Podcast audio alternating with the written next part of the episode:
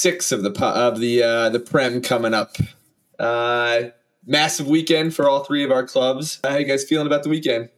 I think it's becoming a trend that all of us are feeling pretty good about ourselves. Premier League wise. Premier League wise, yeah, for sure. No, it's uh, definitely a good week. Um, uh, I bathed in Chelsea tears on Sunday, so I enjoyed that very much. Oh yeah, that's just one of the highlights of every weekend. Is every time I see Chelsea flopping around like a dead fish, it just makes me happy. I don't, I don't know why, it just does. Speaking of dead fish, did you guys uh, stay focused long enough on Premier League to watch uh, that Newcastle Sheffield uh, thumping? I watched the whole obviously. thing. It's a goal bonanza. Oh my gosh! Like I just every like I was like they're not stopping them. They it was it was unbelievable. Um, yeah, I saw uh, there was a tweet that said it was a Sheffield fan saying uh, they wish they hope you know they hope they could get relegated now instead of having to play the rest of the season. it's like yeah, you guys stink. Well, they, they they do, but they've had like I mean they've played teams tight. Like they get they got they, I mean the the previous week to lose the way they did to Tottenham um, when they lost. I mean, talk about a spirit breaker for sure. But like they've had like they played City close earlier in the season too. Like I, I think that they're in better shape than like uh, uh, Luton Town is. So yeah, they look awful. They look like a guarantee going going down Luton. Sheffield, yeah, I mean they're still you know, it's such early days. They're two points above the drop zone, which uh, Bournemouth is in with three points total.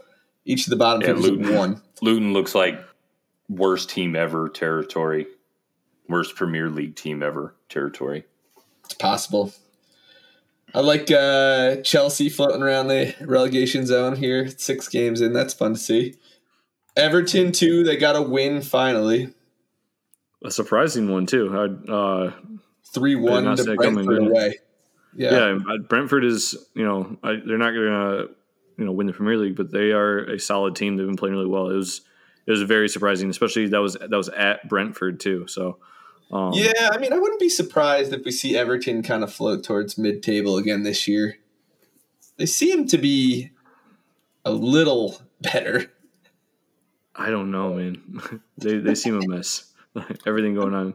They did yeah. just get new ownership, um, so you know maybe that like uh, will uh, propel them forward. But yeah, I, I, think they're they're a really bad team. I don't I don't know if they're a relegation candidate, but um, they're certainly not Everton of old. Too bad they can't get a uh, Landon Donovan loan in at this point in Landon Donovan's life because that would that would help their chances. But all right, let's go. Uh, let's double click on each of our teams. Um, maybe I'll just talk about the Derby first. Yeah, yeah go for it. Start that was a great game. Yeah, so like Jake said, that was an absolutely phenomenal game, end to end. I thought both teams were pretty evenly matched throughout the contest. Um, it was nice that every time Arsenal scored a goal, we quickly followed it up and even things out, especially the second time. Sa- Saka gets the uh, the penalty shout against Romero on a clear handball. It was definitely a handball, definitely a PK, and uh, slots it in, and then immediately Tottenham come down. Sonny takes it off of I forget whose foot that was, but uh, or, or no, sorry, Maddison took it off of uh, a foot and then passed it out to Sonny out wide, and we immediately equalized two two. And then uh, first, same thing in the first half too, which Saka took a shot from the top right hand side of the, the box with his left foot is going out, but then Romero stuck his leg out and uh, own goaled it. And Romero caused the uh, the PK later on in the game, so he had kind of a, a poor game. But the whole the whole vibe of it was just great. It was uh, Tottenham, you know, going toe to toe with Arsenal, who looked to be the class of the league last year and proving early on that maybe you know maybe it's more than just hype. Like I think Tottenham fans are watching with dread. You know, we're just waiting for the other shoe to fall. Like I'm waiting for you know a loss in the derby, but a draw away at the Emirates was a fantastic, fantastic result. I'm very happy. Sonny looks to be on form and kind of Harry's replacement and is doing a really good job of leading the club Uh, Maddison looks like a steal, especially when you see him compared to Havertz and uh, Mason Mount at United and Arsenal, respectively. And yeah, just good times roll. We play Liverpool uh, this weekend. I won't be at Saints for the first time with Montgomery Spurs in a little bit, but we had a nice big old crowd for the 9 a.m. game, serving coffees and stuff. So things are all looking up. Moco Spurs on the rise, Tottenham Hotspur on the rise. The uh, Madison Maddison taking Jorginho's lunch money that was that was fantastic. I I don't know was was he already at the tail end of his his uh, peak at Chelsea, or is this just him not fitting in at Arsenal because he does not look good? He's old, isn't he? Isn't he like 35, 36? Is he that old? I don't think he's that old. I mean, he is a little older. He was uh, um, 31. He was, he was brought to Chelsea as um, uh, sorry. Remember when Chelsea had uh, uh, sorry? He brought him over with him from was it Lazio? I can't remember or or Napoli, one of the two. I think it might have been Napoli. Um, But yeah, so it, it um, always like a I don't know, solid player underneath Chelsea in, in all that chaos, and I always felt like he was good depth for Arsenal. But yeah, he definitely didn't uh, didn't look great um, on Sunday. So maybe he's losing a step. I hope so.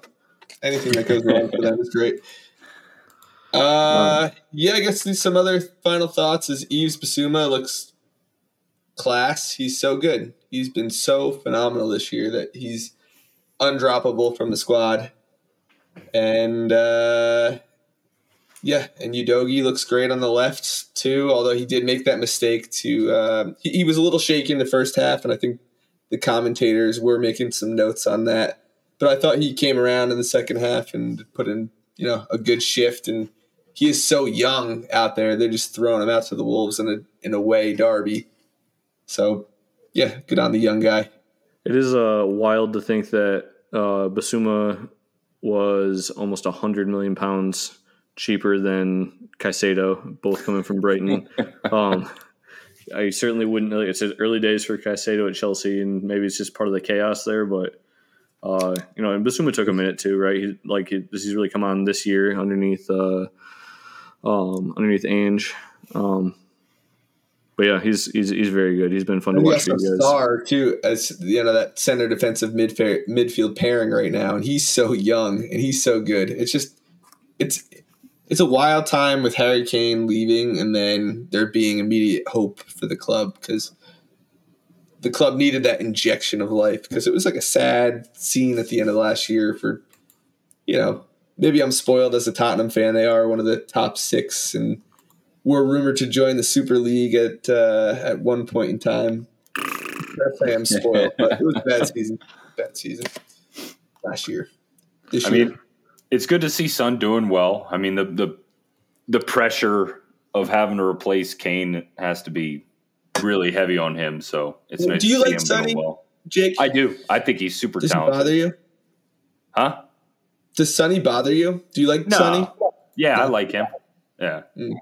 Some people did not like him after the uh, Gomes leg break. Uh, yeah, I, um, like a nice guy to me. after after living in Korea for a little while, I, I kind of root for most of the. Korean players I see. Yeah.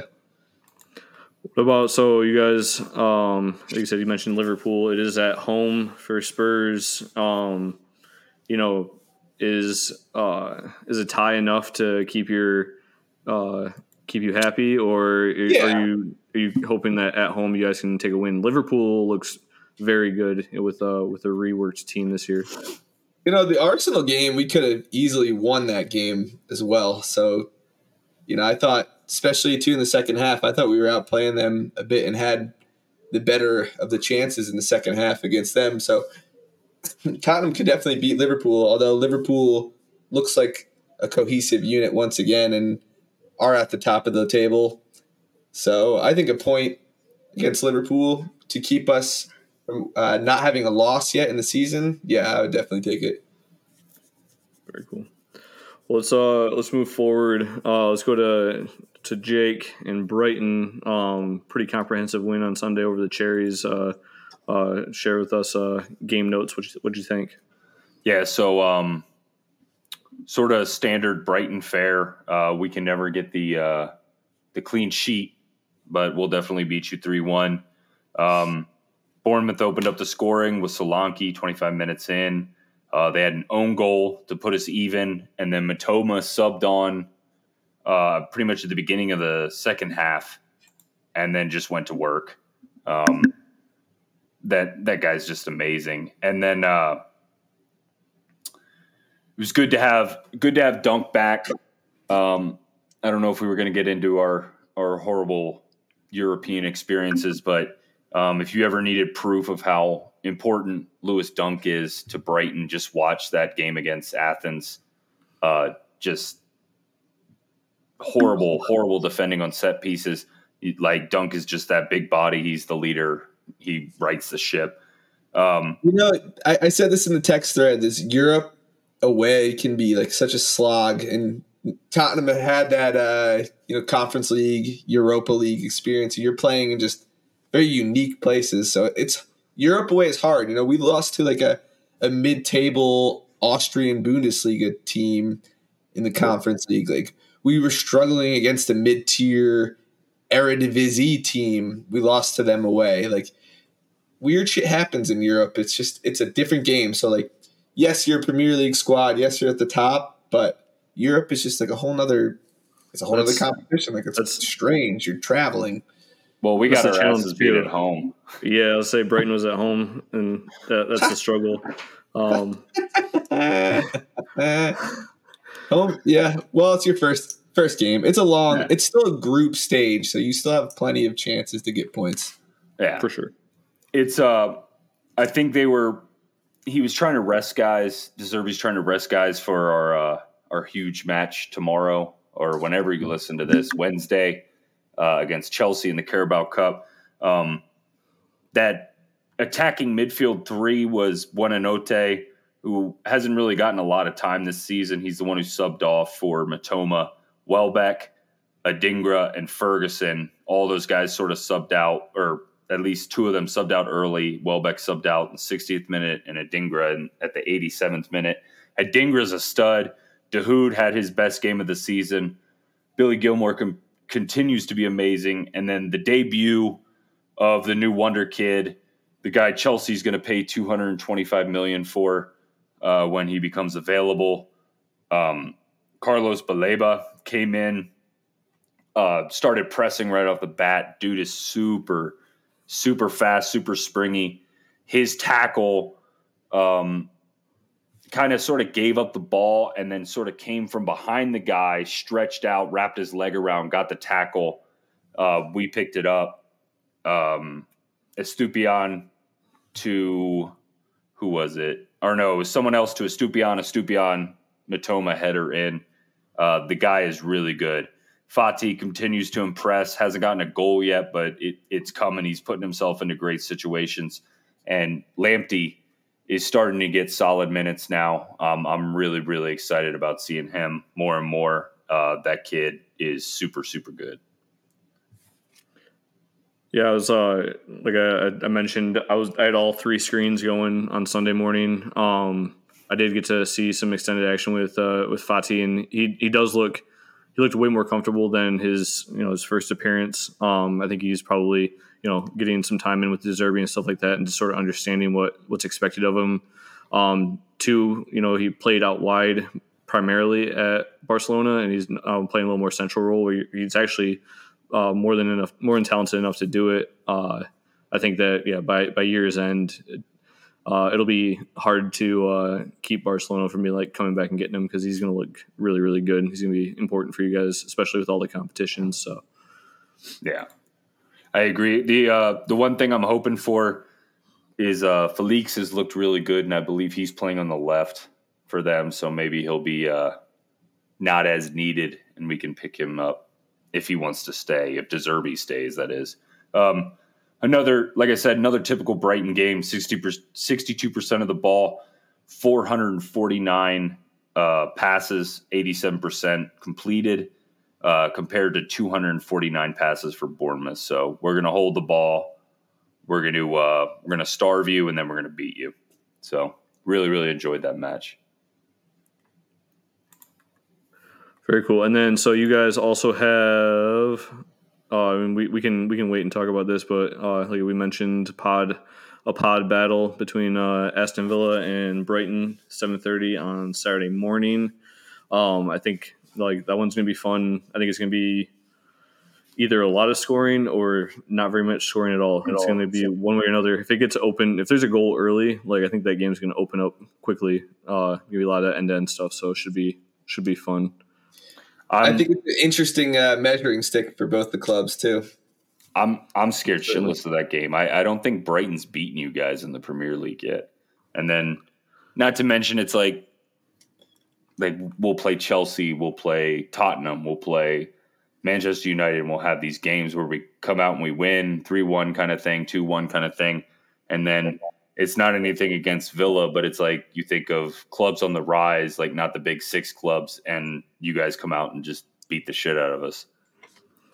Yeah, on the on the opposite note of that, like we haven't beaten anybody this year. Like I know we're like four zero oh and two, but uh, our two losses were the two only two quote unquote good teams that we played. Um, that was Newcastle and Liverpool. So um, this is also very much, like Mike said, a, a measuring stick game for um, for Villa as well, and for for Unai Emery. You know, uh, I think this is two of the better tactical coaches in the league right now. It's going to be it's to be fun. It'll be interesting to see how the teams line up, like what, what we're looking at, especially with both of us playing tomorrow um, in Carabao too. So, um, yeah. I'll just kind of roll into That's a lot of fixtures for you guys. Oh my god, it's so many. Yeah. That's mm-hmm. as a fan though, I miss I see you guys on the schedule midweek and I'm like, ah, I wish that was us. Definitely miss I'm, Europe. I want I want the match tomorrow more than more than almost any other match this season. Like I want I want them to beat Chelsea. And I hope Caicedo starts. And oh, this is in the Carabao Cup. You guys have Chelsea yeah. already. Yeah, yeah. Jim, who you Chelsea. guys play? Uh, we play Everton tomorrow. Ooh, okay. Yeah, another Premier League team though. Yep. I think I think we got the easier of the matchup. Certainly, the team in uh, the, no, they, no, they come no, off a loss, which is what we'll yes, roll into. Yeah, uh, Villa, Villa. Yeah. yeah. Villa played uh, Chelsea. You know, same time on Sunday. Um, a really quiet game. Um, it was at Stamford Bridge, which made me nervous. I think Chelsea has a lot of talent. At some point, they're due to sort of put it together. But um, you know, honestly, first half we had the better of the options or uh, not options, uh, better of the opportunities. Um, first one being uh, fucking Lucas Digne. Um, there was a lot of talk that he might get sold, and I'm really glad they didn't. Uh, he's especially with Moreno out, he's played really well so far this season, but he hit an absolute rocket. Um, hats off to Robert Sanchez. Uh, climbed all the way to the ladder, made that save, a great save from him, and then uh, later on in the first half, uh, ball came a little dink across, and uh, uh Nicolo uh, was about eight, nine yards out and hit like a, a side volley. And again, Sanchez getting up and getting his hands on it. And um, I know Jake's got his own reservations about Sanchez. Uh, he's not a ball playing goalkeeper, which I know everyone seems to have to have in today's day and age. But I think that that also showed that you know players like him and De Gea as shot stoppers is a lost art because both of those were excellent saves, and Sanchez, if nothing else, is a good shot stopper. Yeah. um, and I say that knowing that uh, in the second half, uh, Ollie nutmegged him for the only goal. Um, so kind of against the run of play there, but like uh, actually really good defending from Colwill. Um, he got the first stop, just bounced right back to Ollie, and somehow he hit it with no angle. Um, through Sanchez's legs, enough power, didn't catch up on it, and we got the goal, got the win. I'll, I'll, take it. You know, even with Chelsea struggling, it was it was good for us to get three points away at Stamford Bridge um, for whatever Chelsea's struggling with. That is always um, something that you want to do against you know quote unquote bigger clubs. So, um, when, and your it, squad, it, when your squad gets a goal against the run of play, it's one of the best feelings in the world. Like, oh yeah, you're. Sure substa- you know, taking all that pressure on for so long, then all of a sudden you are the ones that that get the goal. It's always such a good feeling. Uh, yeah, hats off uh, to Emi Martinez. He made a couple massive saves um, in the second half. Um, almost, uh, uh, I think one of them was offsides, but he almost made like an identical save that he made in the World Cup final um, against Kolo Muani, where you know came out, just made himself big and got a leg on it. Um, had uh, had a good stop on Chilwell on uh, essentially a one on one. Um, you know, Villa lives dangerously. We play a high line defensively, so they were trying to expo- uh, exploit that. So um, it was it was good to get a win after. Um, and we don't have to talk about too much, but we we did lose on Thursday um, in Poland, Legia Warsaw. Um, the my only takeaway. I, I, watched most of it. I couldn't watch the whole thing, um, but I went back and watched highlights after. But uh, the the thing that stuck out to me from the get go is Callum Chambers cannot play right back for us. That's uh, you know they exposed us in the first half with him back there a number of times. Um, you know, uh, uh, was it Langley or however you say it? Uh, that we that we have on loan yeah, from yeah. Barca. That's who um, we had um, last year. He was on that. Yeah. a top. Yeah, top I think player. he's. Gonna, I think he's going to be good, but again, it's he's still he's you know fine. getting in the. He'll he'll be getting into his groove, but like him and Konsa playing. Um, I know that Diego isn't going to be ready. He might. Uh, Diego Carlos might be ready for Saturday's game. Um, but he's not going to play tomorrow. Uh, we see interesting to see if we also get Alex Moreno back. Um, he, uh, he's been training. It'd be good to see him get back on the field after that hamstring injury. He looked so fantastic um, second half for us when we brought him in last year. So um, getting guys healthy defensively is going to be big. Konsa can't keep playing this many minutes. He's going to need a breather. So um, I expect a heavily. Uh, heavily, sorry, uh, heavily rotated team. Um, but hopefully we don't see Callum Chambers at uh, at right back again because that was uh, that was definitely a, a, failed experiment. So. Yeah, yeah. Well, welcome back to Europe too. You guys both stink. Yep, yep. take take our lumps now, man, for sure. Uh, yeah, we, I think we go to uh, our next game. I, I am not going to embarrass myself and try, try to pronounce the name, um, but it is a Bosnian team. So um, try try to pronounce it, please. Mm, I want to hear. No, I, I, I cannot. I don't think I can make the, the oh mouth my noises. God. Yeah, you you reading it hey, right now? Hey, you try. Zrin Zrinjski Mostar. Oh my!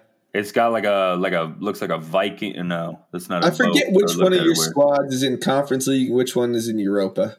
Who's where? We're, Villa's in Conference League. Uh, Brighton is the on the Europa adventure. So. Mm. The um, the one thing I noticed about this game, and it's because I'm a hater, um, three hundred twenty-eight million dollars for Caicedo, Fernandez, and Mudryk. Mudryk subbed off at sixty-one, Enzo at sixty-eight, and Caicedo at seventy-nine. Um, well, a little bit that was. I mean, we got lucky. Not, I mean, lucky, unlucky, whatever. With the Gusto red card, um, yeah, the, that changed the game for them too. Changed their uh, change their lineup. I, I, I just when you watch them play, I don't see anything cohesive. Like it doesn't look like they have like a system in place or anything like that. Um, the only player that looks good for them is Sterling. Looks yeah. re- rejuvenated. He's, he looks great.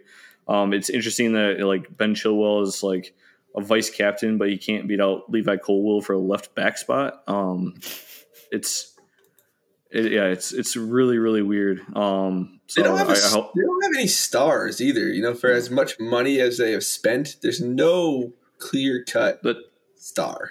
that all. was that was like one of the things that I, I was reading that I, I, found most interesting. I didn't think about is they they did buy a ton of quote unquote potential talent, but within all of that talent, all that money they spent, they don't have a out and out striker. Like, and we talked about, you know, our top five strikers last week. They don't have like the guy up front. And then they also don't have like a playmaker. Like, they have lots of good, solid midfielders, but nobody who is like, you know, setting thing up, creating, doing all that sort of stuff. They don't have that guy in the team. Um, and so, yeah, that's, they've just struggled. Struggled. I, I mean, it'll be interesting to see if they lose tomorrow to Brighton. Like, how hot is that seat going to get for for Poch? And is it really yeah. his fault? Like I I don't know. No, but, it's it's not. But I mean that that's just the way modern football works now. That's Jackson, Chelsea Football Club works. That's not all modern football. Chelsea Football Club is a fucking toxic Sorry, Grandma Kennedy, for my language there. it is a toxic hellscape. Yes, indeed. Jackson Jackson's got the yips, man. Like I think it's just a it's just a vicious cycle at this point. Those those misses. I sent you guys that video of him to Michael Jackson or whatever. That mm-hmm. was bad. That's a really bad miss at his left foot. Uh, it'll be it'll be interesting to see if he continues to start every game. They did get Broja back healthy. Um, he played a little bit on Sunday. Um, and Mudryk you know, not scoring. Sorry, sorry. Just go. go you finish. You finish. No, I was just say that uh, Jackson might not even be starting all the time anyway if Nkunku hadn't got hurt um, in the preseason as well. So it's interesting interesting to see if they got healthy, if it'd make a difference. But I don't know if Poch will have the time. Sorry, go ahead. No, no, I'm uh, now I feel all bad, but yeah, it'll be. Uh, I'm just waiting for Mudryk's first goal. He has zero goals. They yeah. how much money did they spend on him? He like was a hundred and no, no. He was according to FotMob, he was seventy two, but I think there's add-ons to that. I got you. Yeah, crazy, crazy situation. Glad I'm not a blue. indeed, indeed. All right, let's. Uh, so in our effort to continue to embarrass ourselves with uh with our footballing knowledge, we've uh come back for another week of top five lists. Uh, this week uh, we're gonna kind of bounce around positions. Uh, decided to go with top five center backs. Top five center backs. So same format. We'll do two OLIs, and then we'll go five to one. You guys, cool with that? Cool. All right, let's uh let's let's do um Jake, uh myself and Mike. Okay. So um I, I try not to be too much of a homer, but my OLI is gonna be Lewis Dunk. Love the dude. As I said before, if you want to see how important someone is to their team, watch Brighton versus Bournemouth and then watch Brighton versus AEK Athens, and you will see how important Lewis Dunk is. That that man is amazing. I hope he has a statue in front of the Amex one day. Very fair, very fair. I like I like that. Um, my first OLI is John Terry. Um, for whatever uh, a, a, douche he is as a human being, um, he was you know the center back on those uh, early Chelsea Mourinho teams um, when uh, when they won the Premier League title with, uh, with Chelsea that first year. They had like one of the best defensive records in Premier League history.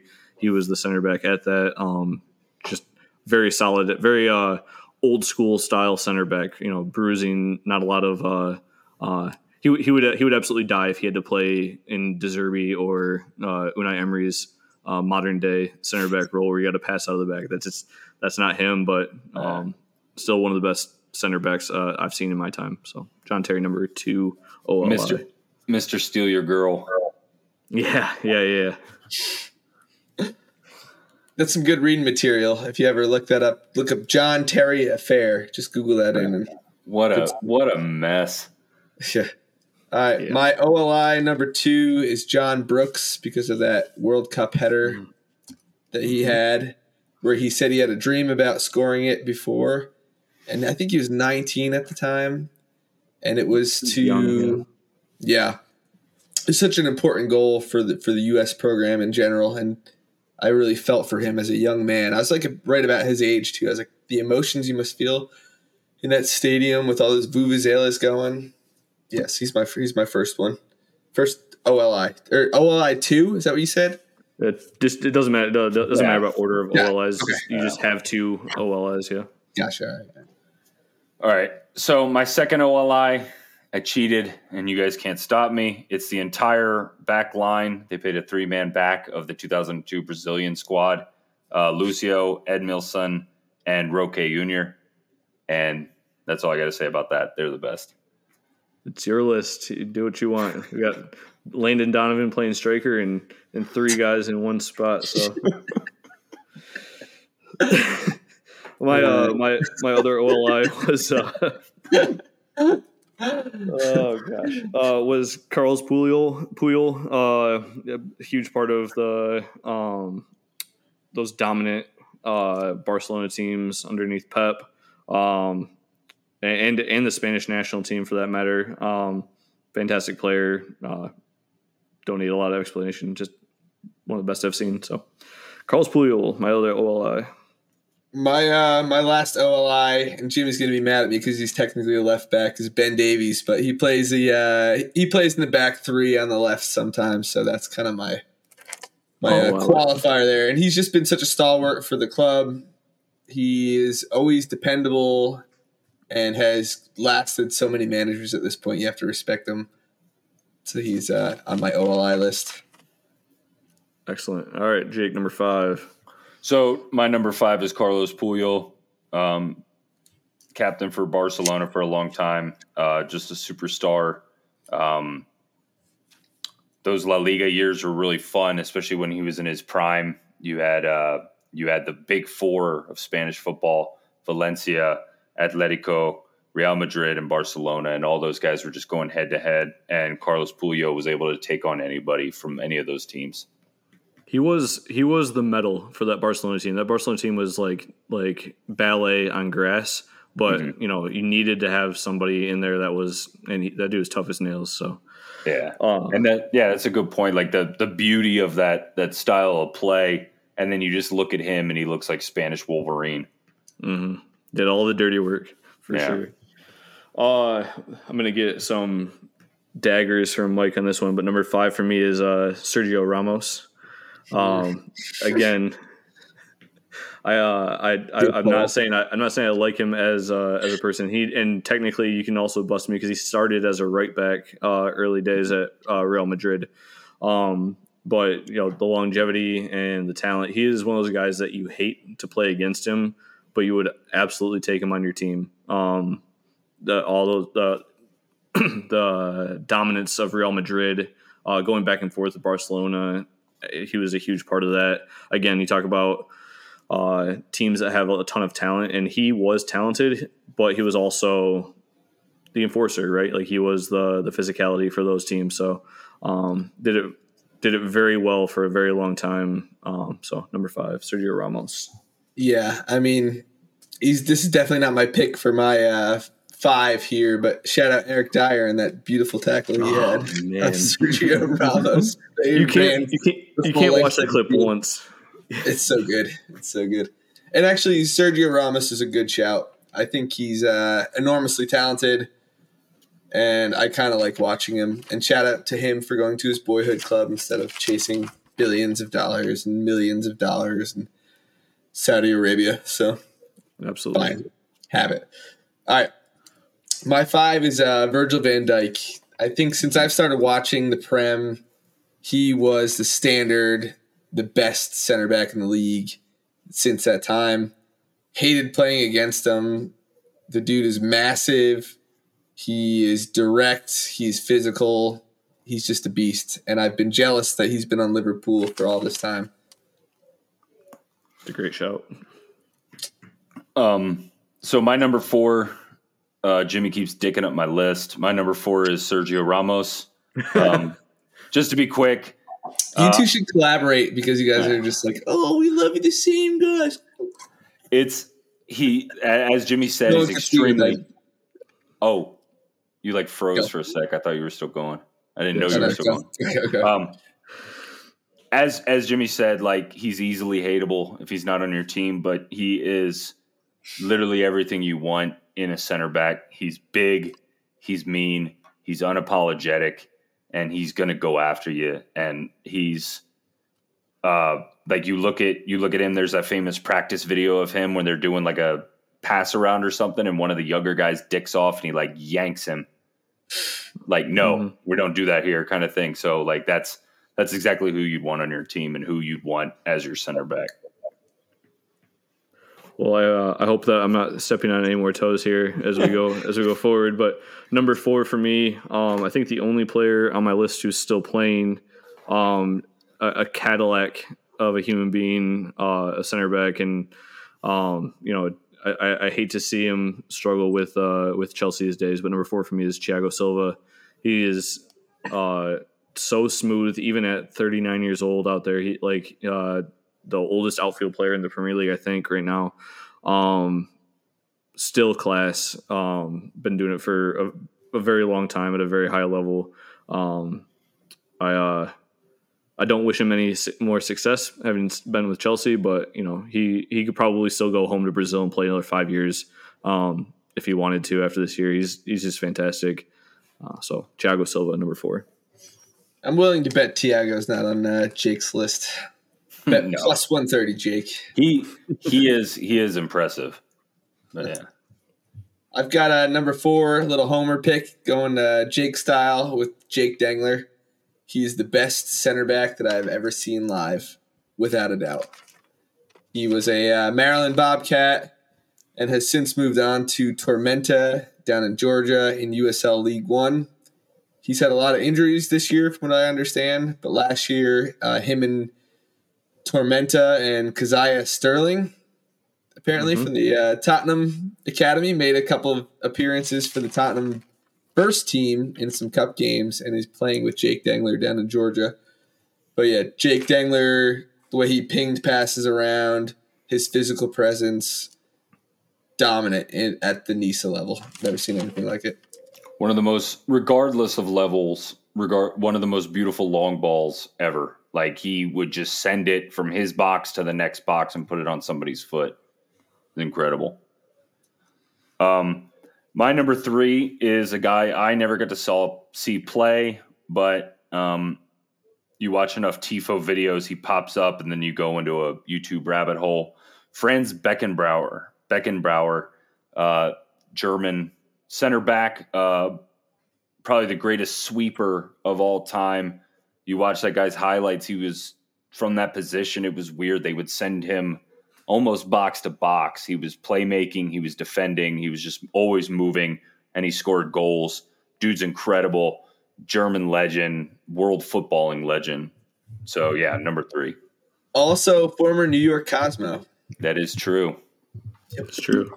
Not to uh, give away what, what one of my players on my list here. Uh, he's not on there. Um, I tried to for my list, my own personal list, I tried to keep it for people I saw play, but definitely Beckenbauer is is absolutely. You, you look at up any top whatever lists for defenders all time, he is always in the top five there. So that's a great shout. One of only three defenders to win the uh, Ballon d'Or. Mm-hmm. Um, so great shout. Uh, number three for me was uh, Vincent Kompany. Uh, those uh, those Man City years, uh, you know, again, he was a big part of that. He came, I think he played, he came what like it's Sergio Aguero years, like and sort of built that foundation. Um, all the success they had, um, so steady. Um, he could hit a shot when he needed to. Um, I think what was it the year they won where they had like 99 points and Liverpool at 98 or whatever it was. Like he scored a a, a game a goal at like the um, one of the last weeks just to yep. help help City win it. Um, it's like a low screamer into the bottom right hand corner. Yeah, right? yeah, yeah, he, yeah. He, he could win he the league for sure. Yep. Wasn't the, the goal that won the league? I couldn't remember if it was last week or not, Burnley. but yeah, yeah. Now he's managing Burnley. I, you know, doing a good job with Burnley. That the the Burnley team, you know, they will struggle to stay up, but they're playing like the the, the style of football they play is a night and day difference than the last time Burnley was in the league with uh, Sean Dyche. So, uh, big shout out to him, Vincent Kompany, number three. My uh, three is uh, Cristian Romero. I think he, you know, he's a World Cup winner at 22 years of age, 21 years of age, and uh, you could immediately tell when he came to Tottenham that he was class. And know, regardless of what people think about the yellow cards, the red cards, yes, that has been an issue. Uh, he seems to have cleaned it up in the early going right now, and I just think we haven't seen class like him at the center back position since some other ones that are later on down my list. He's 25 now. Is he 25? There you go. I had to look Still, up because I was like, young. I knew he's, I knew he was yeah. young, but yeah, doesn't matter. Yeah. yeah. Good show. Not that young. um, so for my number two, I went with uh, Fabio Cannavaro. Um, we always talk about the 02 World Cup.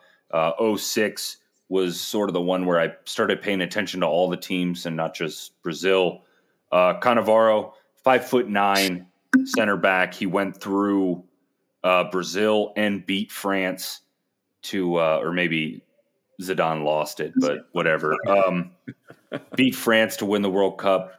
Dude was incredible. Won everywhere he went. Um, titles with uh, trophies with Parma, trophies with Real Madrid, Juventus, of course, the World Cup. Guy did everything, and I'll say again, five foot nine, which is crazy. He's uh he's everything that Lisandro Martinez pretends to be for Manchester United. All right, number uh, number two for me. Uh, speaking of United, um, was Rio Ferdinand. Uh, absolutely. Uh, I think they. I, I, missed the article, but just uh, I read the the highlight. Like he was very expensive at the time when United bought him, um, most expensive defender in the world. But if you uh, uh, put inflation on it, I think it's like one of the most expensive transfers in Premier League history, based on you know on uh, inflation, obviously. But absolutely was a huge part of those uh, teams. Um, him and Vidic formed uh, one of the best partnerships in the Premier League. Uh, those years they won, I think they won three uh, successive Premier League titles in a row. They won a um, uh, they won a Champions League um, together. Um, one of the best I've seen in my time. Uh, I don't know if I like him as a pundit, but he is, you know, he was a fantastic leader for that team for a very long time. Um, class player. So number two for me was uh, Rio Ferdinand. Two for me is a uh, the first of my Belgian list, Toby Alderweireld. I didn't realize how spoiled I was when he was the uh, center back in the Tottenham back line. I think the run under Pochettino drew a lot of people into Tottenham. It was, you know, in the modern era to make Champions League every year for however many years they did, four or five, or and if they missed her in Europa, you're just generating so much hype there. And Toby was such a massive part of what Tottenham was, and in that defense anchored by him and the way he could distribute out of the back line. You know, un- unbelievable. We've missed him ever since he's left. You, talked about Dengler pings. Uh, Toby pings were are still a thing of beauty. Um, he's yeah. still still doing it. Uh, still talking about boyhood clubs. Yeah, Antwerp. Yeah, he scored the the the league winner at the uh, at the death um, last year. Got Antwerp That's into right. That's a massive goal. You know, we got Antwerp into the Champions League, which unfortunately they ran into Barcelona in game week one. Uh, got absolutely rolled, but um, yeah, still doing it. Still doing it in the Champions League. So good for him. Alderweireld, I would love a uh, throwback Tottenham Alderweireld jersey. Mm-hmm. We'll look on eBay. um, so my number one, um, another another guy who started off as a fullback, moved to center back. Uh, in my opinion, the best defender ever. Period is Paolo Maldini.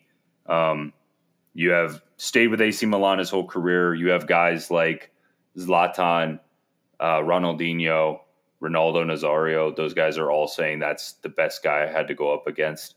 And you you watch the way the guy plays. He's so smart. He has such good anticipation, and he was the one we've we've mentioned on the show before.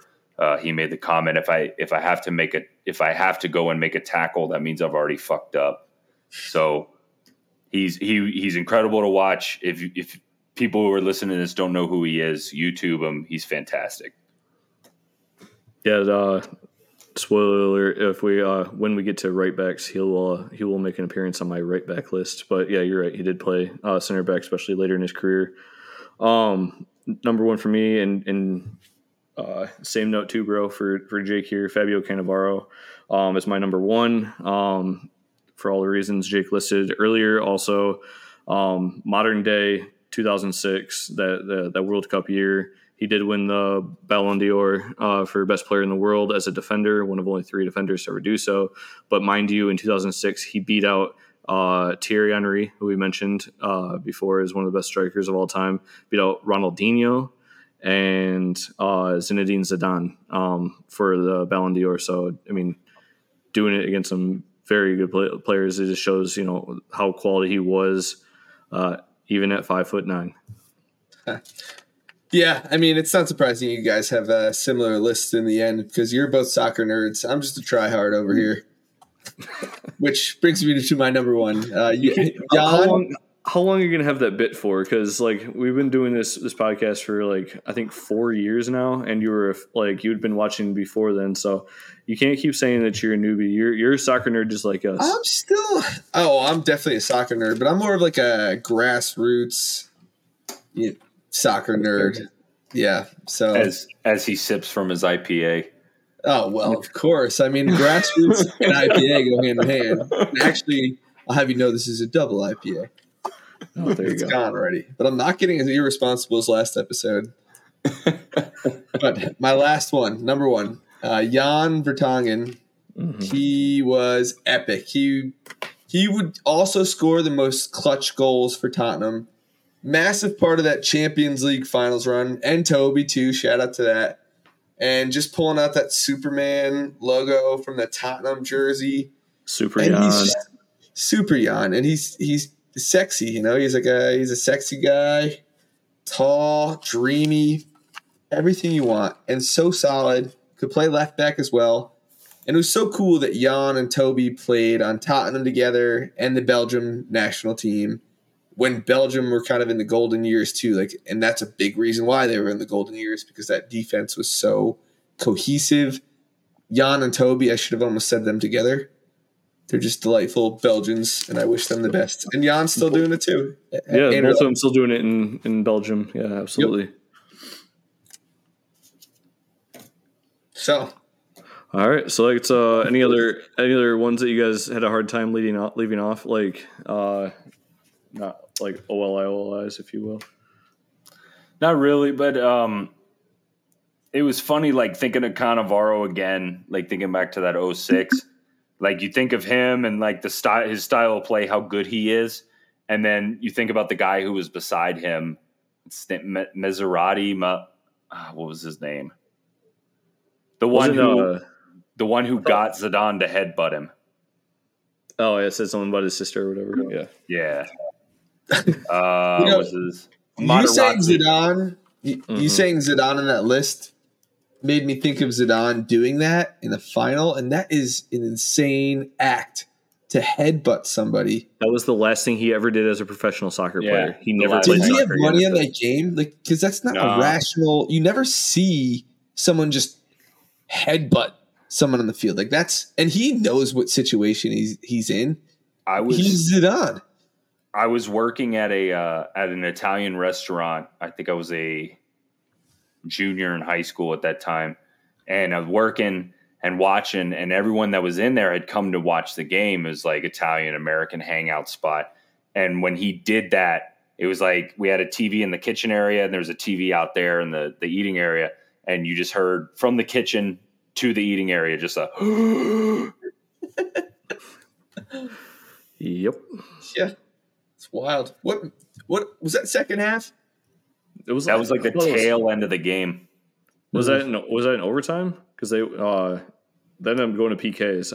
I thought that was like the first first part of overtime. I don't know. Uh, yeah, 110 minutes. This is when yeah. he got the red card. So well, second second uh, second overtime period. And the, the another thing that was crazy about that is Henry had subbed off at 107.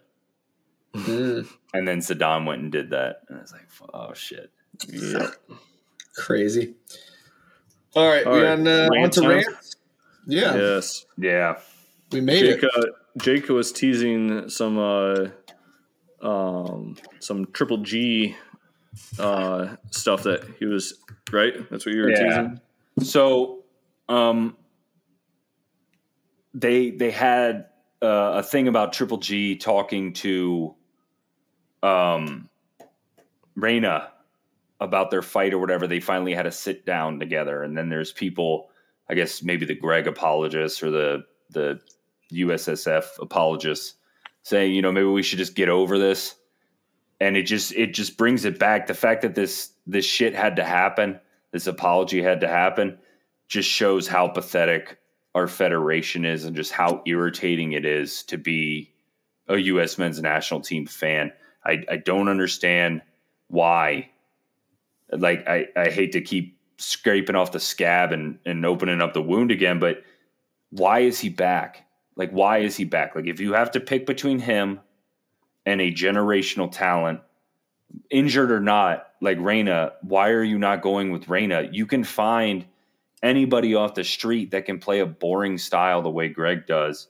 Especially considering the standard for national coaches. Yeah. National team coaches is four years at most everywhere. Nobody gets eight years unless you're going deep in international competitions. But people people want to keep talking about like, oh well, he's he won Gold Cup, he won this cup, he won that cup. You know, he got us to the knockout rounds. It's like that's not the standard anymore. We have we have players like we we're not we're not a team of dudes that play in MLS and sometimes get loaned out to European clubs.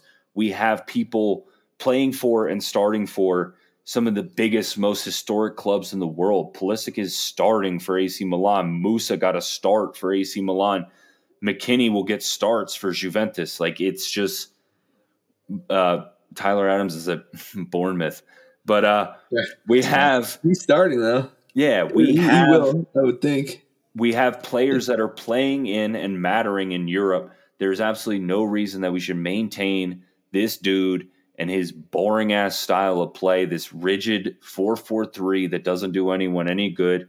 You you saw what happens when when creativity is allowed with these guys.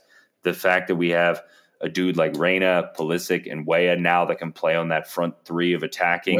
Juventus, yeah. It's just it's it's insane that this guy is here, and it, it just it was a, another reminder of you know what what what are we doing? Like, why are we doing this? We're we're at eleven months since the World Cup, and the apology just now happened. It's crazy. Yeah.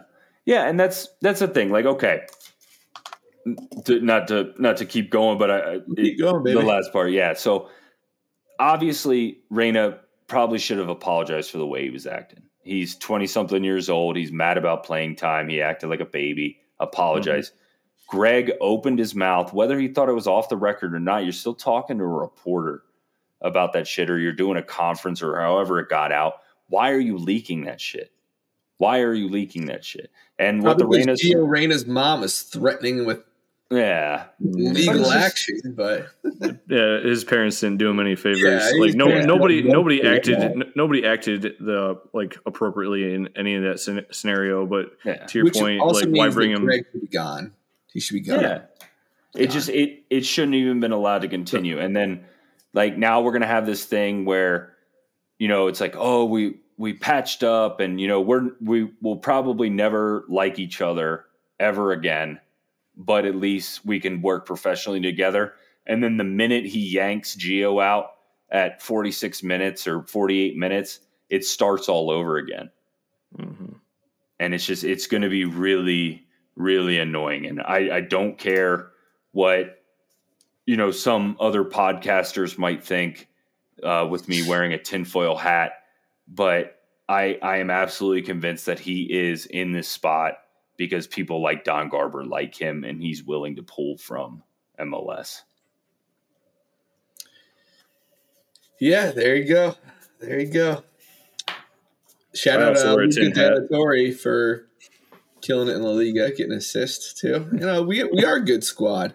You're absolutely right. But nothing we can do about it except watch his bald head throw some bounce passes yeah. while we're drawing away to Honduras. Yeah. Yeah. Jimmy? Um no, no rants. Like I uh I was talking with somebody, maybe it was you guys, but I I, I did uh see that um, the governments for Mexico, U.S., and Canada have already come out to try to protect against price gouging, third party price gouging for the World Cup. Um, United States, uh, in particular, is extremely famous at doing this for third party events, right, where you just jack up the prices on stuff. Um, but they're already trying to put some stuff in place to keep the costs down, which is uh, a promising, you know, promising to hear. Uh, I'm I'm hoping that they're able to enforce that in some way. You know, I don't like I I, I want to be able to go to games, and I don't care if I go see United States play. I'll, I'll go see any World Cup game, um, but I don't want to pay four or five hundred dollars for a ticket um, when that's like the cost of like uh, an entire season ticket, uh, you know, in Europe. Um, so I'm, I'm hoping that that them getting out in front of this now in 2023 is to uh, yield some results. And if nothing else, it's the only positive thing I've heard uh, when it comes to United States and soccer in over a year. So um, hopefully we'll uh, they'll keep tracking on that. But that was uh, that was exciting to see. You know, 2026 year is my 40th birthday year, and I, I want to go see a game in Vancouver. That's like my my goal because I want to go to Vancouver just in general and to see a World Cup game there. Sounds pretty badass. Someone do that. Uh, that's all I got. Oh, I'm just gonna say. Oh yeah, go. One more thing. Uh, in in terms of Concacaf, um, I know you guys are making fun of me on the group chat for it. Maybe you need to send help. I am I am obsessed. Paramount Plus has Gold Cup qualifiers on it, where you can watch Martinique versus Montserrat or Guadeloupe versus Curacao, and it's fucking fantastic, man. They got like it, it's like the best looking Sunday league fields you ever see. There's people like sitting on walls watching it. You can sometimes see the ocean behind it.